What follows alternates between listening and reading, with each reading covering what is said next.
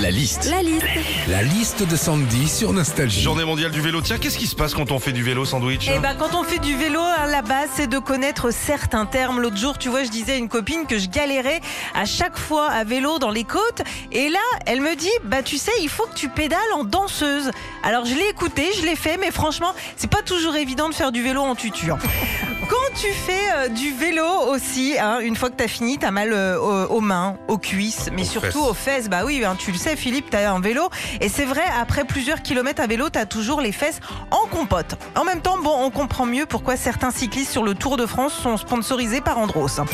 Enfin, la mode aujourd'hui est au vélo pliable. Tu sais, c'est ces vélos qui te permettent de les emmener jusqu'à ton lieu de travail. On a tous déjà vu ce collègue qui arrive au bureau, qui plie son vélo et qui le fout à côté de la, pou- la poubelle toute la journée.